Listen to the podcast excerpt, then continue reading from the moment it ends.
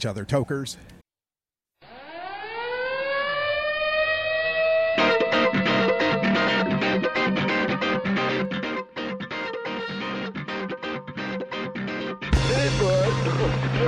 Now it's time for Toker Talk Radio, the voice of the marijuana nation. What are you people?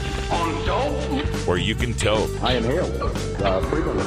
Or you can talk. I experimented with marijuana and didn't inhale. Or you can toke and talk. 10 federal criminal penalties for possession of up to one ounce of marijuana. While we talk about toke on Toker Talk Radio. So, by the way, when it comes to pot, you know, if you're 40 years old, you live in a log cabin in Oregon, you got 12 giant pot plants in your backyard, have a ball. Live from beautiful Potland, Oregon at Rolla J Studios. Great. Just not cannabis. Plus your calls live at 971 533 7111. They're walking on their pants with their cap on backwards, listening to the Enema Man and Snoopy Snoopy Poop Dog. What's to keep somebody from getting all potted up on weed and then getting behind the wheel? Gateway theory doesn't work. It's a reality. Holland, is it real? Locking up people that take a couple of puffs of marijuana, and, and the, the next thing you know, they got 10 years.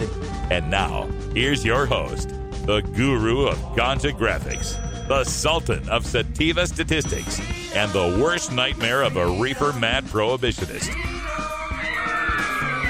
A polite, perspicacious, productive pothead with a propensity for PowerPoint. Radical, Russ Belville.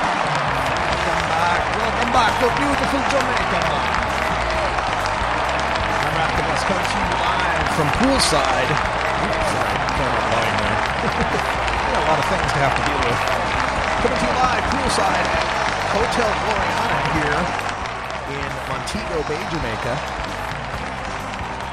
The nice balmy night. Absolutely still, no breeze going on right now. Got a few folks hanging out around poolside as well. There's a there's a little uh, kitchen right by the pool as well. Got jerk chicken, got pork, got all sorts of good stuff. The food in this country is just amazing.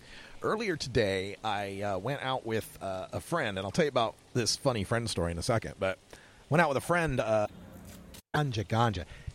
Well, okay, not everybody, but everywhere I went, there was at least three, four, five different times where somebody's offering to get me some ganja. So it's uh, it's amazing that the ganja here. It's it's like I was telling a cab driver.